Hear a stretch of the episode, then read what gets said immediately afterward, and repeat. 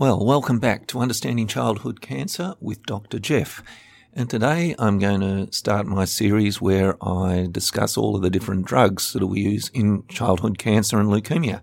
And today I'm going to start with a particular drug called vincristine. Vincristine.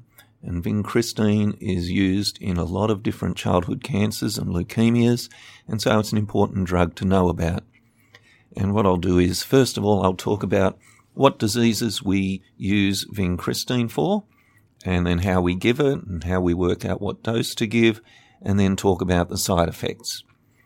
So first off, what diseases do we use vincristine for? Well, it's almost easier to talk about what diseases don't we use vincristine for, because we use it for a lot of different forms of childhood cancer. We use it for acute lymphoblastic leukemia. We use it for non-Hodgkin's lymphoma. We use it for Hodgkin's disease. We don't tend to use it for acute myeloid leukemia. We tend to use it in acute lymphoblastic leukemia a lot, but not acute myeloid leukemia.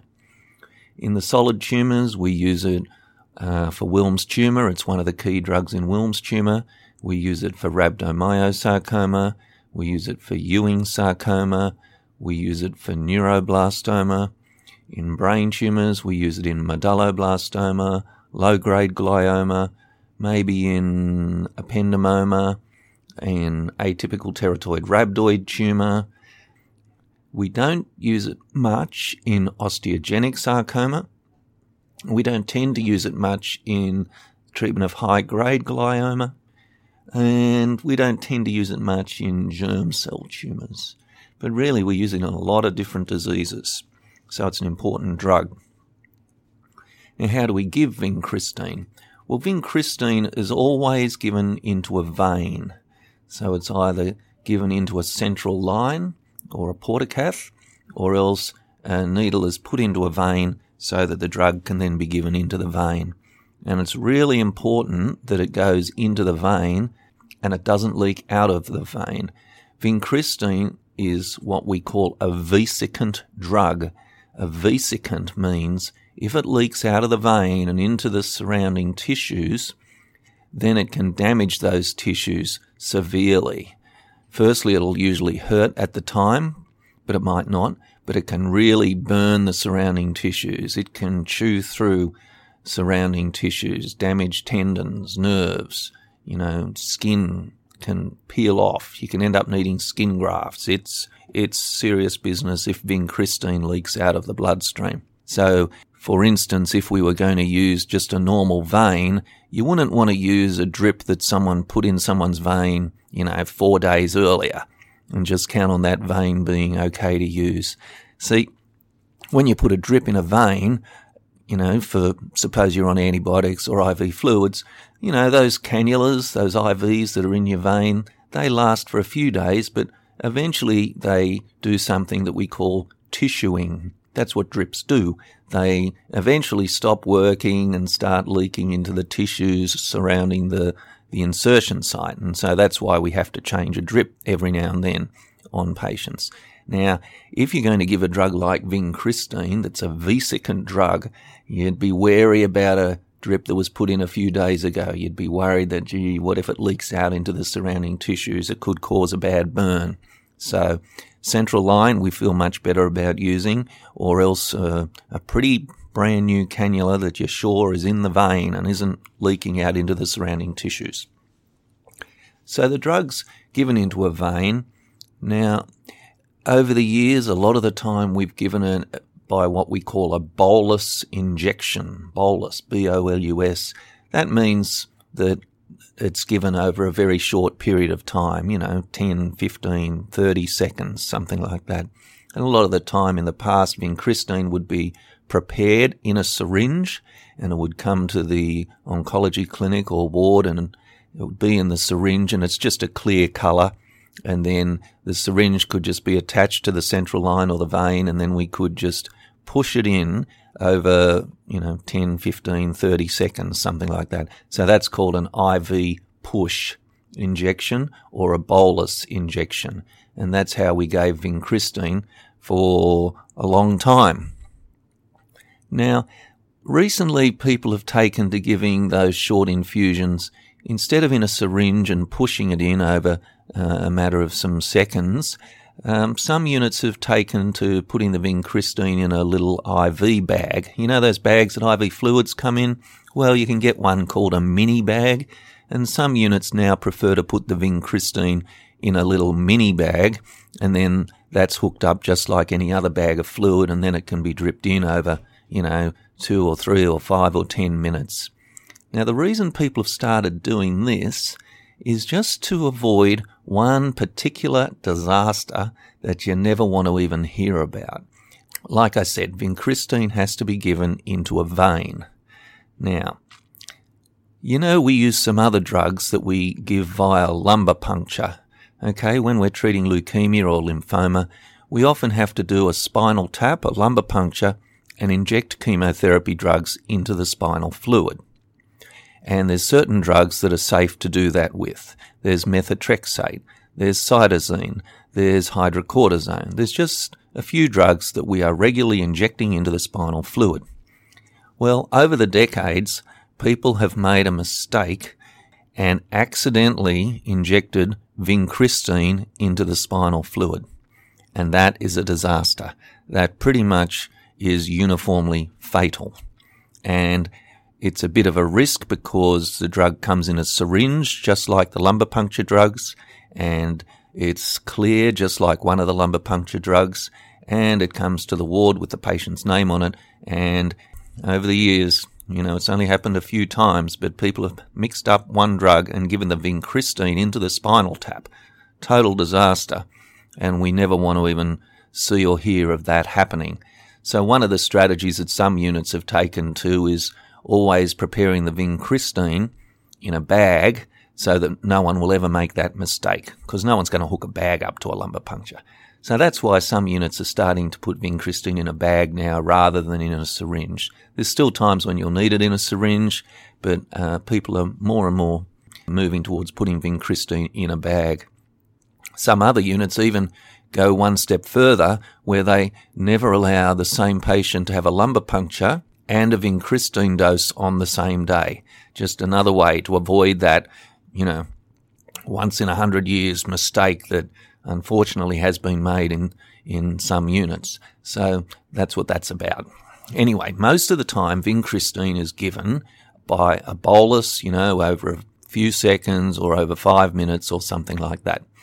There are some other schedules where it's given as a prolonged infusion for instance, in neuroblastoma, there have been some protocols where the vincristine is given by a long 72 hour infusion. So in those situations, they'll have a, you know, one of those IV pumps that slowly injects the drug in over 72 hours.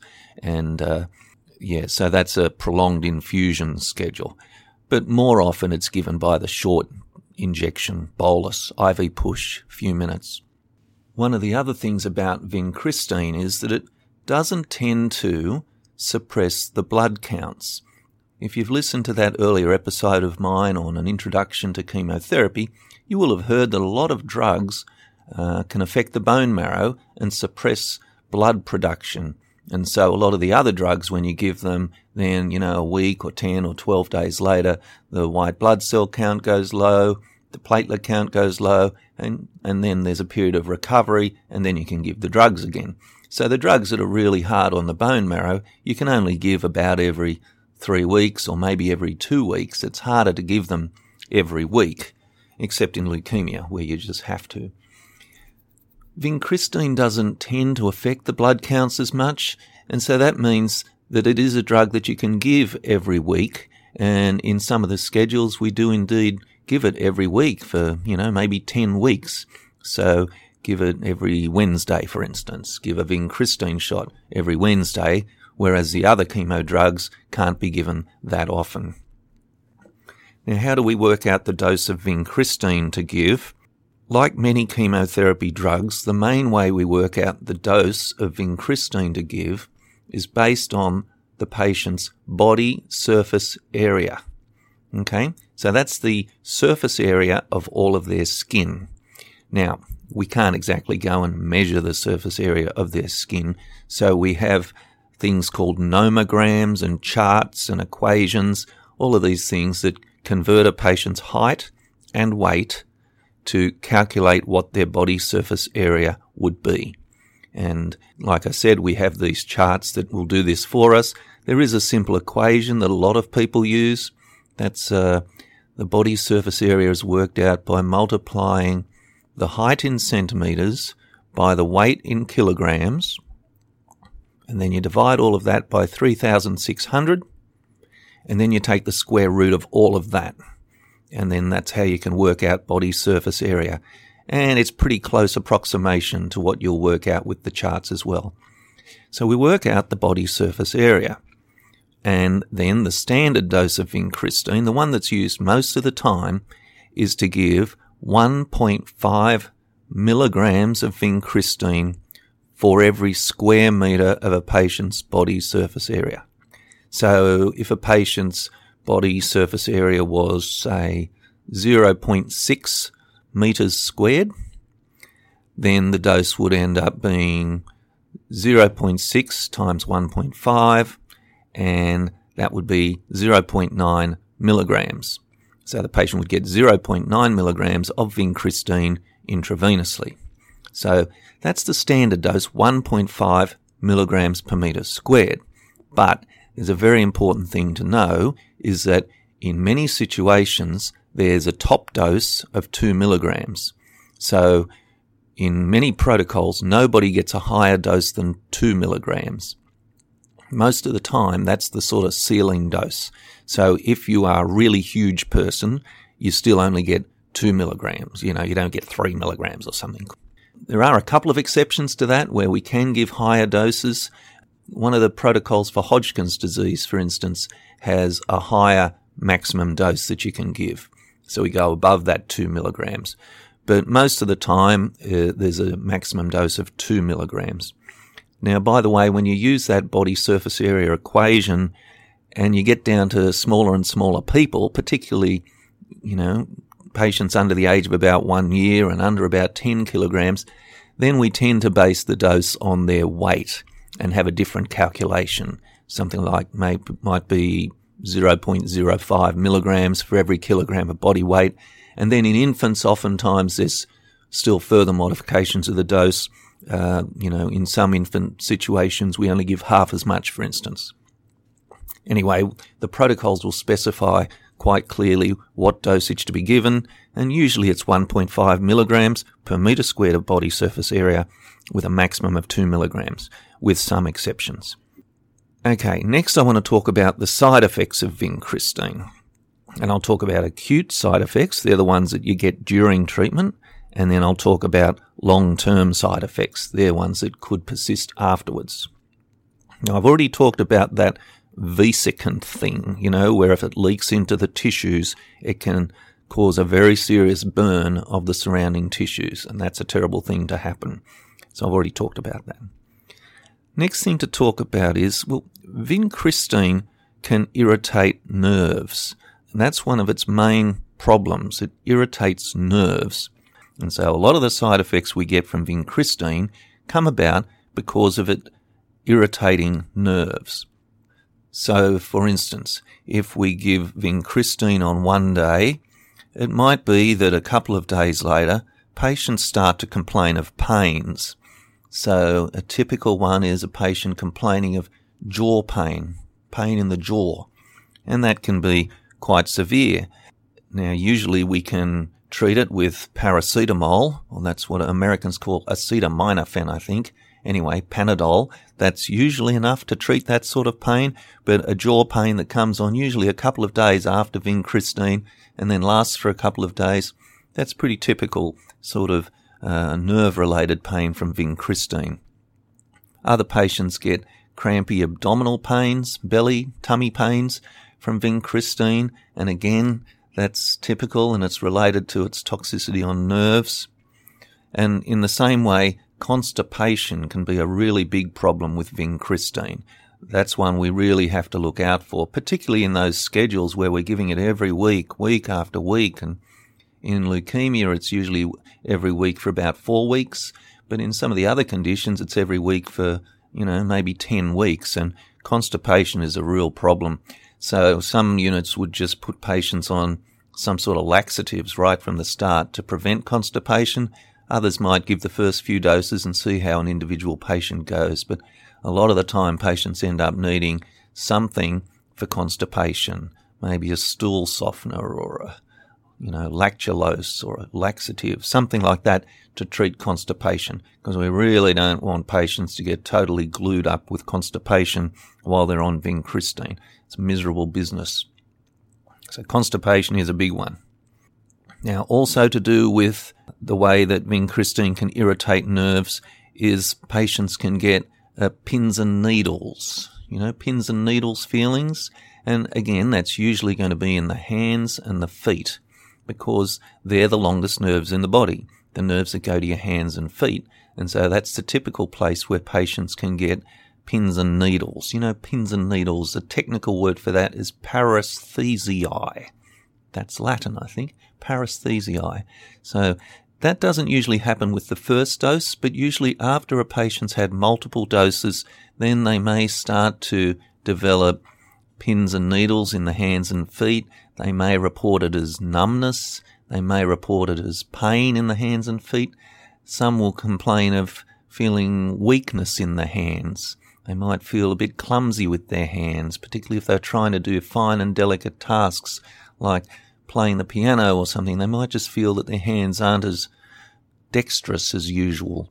And that is something that can come on after several doses of vincristine, usually. And so our protocols will have written guidelines for what to do if this neuropathy gets too severe. And it may be that in certain circumstances we have to reduce the dose of vincristine, or we may need to uh, skip a few doses of vincristine altogether. And so this neuropathy that we call it, neuropathy, that's a, a big thing to be watching out for with vincristine. We regularly have to adjust doses or skip doses because of that toxicity from vincristine. Now, most of the time, that side effect of neuropathy is going to get better once we stop giving vincristine. Now, it may take months, you know, it may take a year or more. And in certain circumstances, some patients have a residual neuropathy that persists long after treatment. It may even be permanent. But a lot of the time we'll find that a neuropathy will improve once we stop giving vincristine and it may take some months to do so. Patients' hair will often fall out with vincristine. In fact, I'd say most of the time we'll find that hair falls out with vincristine. When does it fall out? Hmm, usually a few weeks into treatment with vincristine, the hair will start to fall out progressively. It grows back once we stop treatment, hair normally grows back, um, but it's distressing for patients sometimes. There's a couple of obscure metabolic things that can occur with vincristine. I won't go into them in too much detail, but the team will be well aware of them. For instance, our body has a very careful way that it controls our salt levels in our blood. Uh, so we're regularly measuring patients' sodium level in the blood, and vincristine can interfere with the way our body controls that sodium level, and we can end up with derangements and abnormalities of the sodium content of the blood. So it's not a situation for you to go out and give your child extra salt or restrict salt or something. This is this is really one for the experts to to know about, and it's not particularly common. Something else to know about is that vincristine can interfere with the metabolism of certain other drugs, and certain other drugs can interfere with the metabolism of vincristine. So sometimes patients that are on some of the funny antifungal antibiotics, some of them we don't like to give at the same time as vincristine, and so sometimes we swap to a different antifungal during vincristine treatments and then swap back to the other antifungal. Now, the main thing to mention that doesn't usually happen is suppression of blood counts. Like I said, most chemotherapy drugs have some effect on the blood counts and can cause low blood counts a week or two after we give the drug. Well, that effect with vincristine if it occurs at all, is pretty minor. So it's quite a good drug for those situations where you want to give some treatment for a cancer, but you can't afford to suppress the bone marrow anymore. So it's it's quite good in that respect, and that's why we can give it every week. I wouldn't say it has no effect on blood counts. Probably it does have some effect on blood counts, and maybe that varies, and probably there are some people who are a bit more sensitive to it in that respect. But most of the time, we don't think of it as a drug that's going to lower the blood counts. So that's good. So they're the main things that come to mind as far as the short term side effects, the things that might happen during treatment. There's always the fine print, of course. If you go to the fine print, there's always a whole bunch of other side effects that people experience, but they tend to be the less common ones. Oh, there is one I forgot. There are patients who complain of a change in taste. They complain of a metallic taste to food with vincristine. I wouldn't say that one's particularly common, but it's common enough that I, I hear about it from my patients from time to time. But like I said, there's always the fine print that always has all the rare side effects that have been reported and are less common, and they're ones to hear about from your team. Now, as far as long term side effects of vincristine are concerned, vincristine is a pretty good drug as far as long term side effects are concerned. Most of the time, we don't worry too much about long term side effects with vincristine. We don't think of it as a drug that's particularly likely to cause infertility. We don't think of it as a drug that's particularly associated with, you know, causing a second malignancy or anything like that. I think the main thing to mention would be that neuropathy, that effect on nerves that I already discussed. And remember, a lot of patients will have some abnormality of nerves. You know, I'm not talking about nerves in the brain, by the way. I'm talking about the nerves that go to your hands and feet mostly, or that, you know, the nerves that can control your intestines, so give you constipation. I'm talking about those nerves, not the nerves in your brain, not making you a nervous person, but neuropathy. Now, most of the time, like I said, that's something that occurs during treatment and tends to get better as the months go by once we stop giving vincristine. But like I said, there'd be patients who have a long term problem with uh, the nerves to the hands and feet, and some patients can have what you call a foot drop. That's uh, when you walk and you're normally meant to lift your toes up at a certain point in walking. Well, there are occasional patients who are left with some weakness of the muscles that go to the feet, and so their feet sort of slap around a bit when they walk. It's not particularly common, but it happens. And I suppose if you did, you know, complex nerve conduction studies on nerves, you'd find that there are patients who don't complain of any problem with the nerves to their hands and feet, but if you do this sophisticated testing, you might find an abnormality. So I think that'd be the main one I'd be looking out for as far as a long term side effect of vincristine's concerned. It's really a pretty good drug in terms of long term side effects. Anyway, finally, just for your interest, I wanted to tell you where we get vincristine from. Well, where we got it from originally. So, vincristine is in a family of drugs called the vinca alkaloids. And originally, vincristine was isolated from the periwinkle plant. There you go. It's a herbal extract.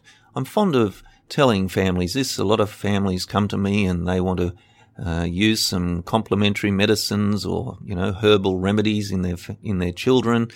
And of course, they predict that me being a representative of the great medical establishment won't be keen on herbal medicines. Well, I'm very proud to be able to tell them that I'm giving their child an extract of a plant already, and that's vincristine. And so this uh, establishes my credentials as someone willing to embrace uh, alternative and complementary therapies. Well, maybe, maybe not. I don't even know where they get vincristine from now. They probably purify it and manufacture it synthetically in a lab. I don't know, but anyway. The other thing to mention is that there's some other drugs in this family of drugs called the vinca alkaloids. There's another one called vinblastine. Now, vinblastine is similar to vincristine in a lot of ways. It's similar in terms of the way we give it, and it's similar in terms of many of its side effects. I tend to see a little bit more in the way of bone marrow suppression, I think, with vinblastine, and I tend to see a bit more in the way of people feeling nauseous, maybe feeling a bit of vomiting, which we don't tend to see, by the way, with vincristine. I wouldn't say we never see it with vincristine, but it's not a key side effect. But no, I think I see a bit more of that with vinblastine. And then there's another drug called vinorelbine. It's not used particularly often in pediatrics, though it's used from time to time. So they're other members of this vinca alkaloid family. So I think I'll leave it there. That's vincristine, pretty common drug. We're using a lot of it. Again, it's normally given as a quick infusion, maybe over 5, 10, 30 seconds, or maybe over a few minutes, but occasionally as a long infusion and it's used in a lot of diseases. It's one of the most common drugs we're using in pediatric oncology. So thanks for tuning in to this Understanding Childhood Cancer with Dr. Jeff podcast.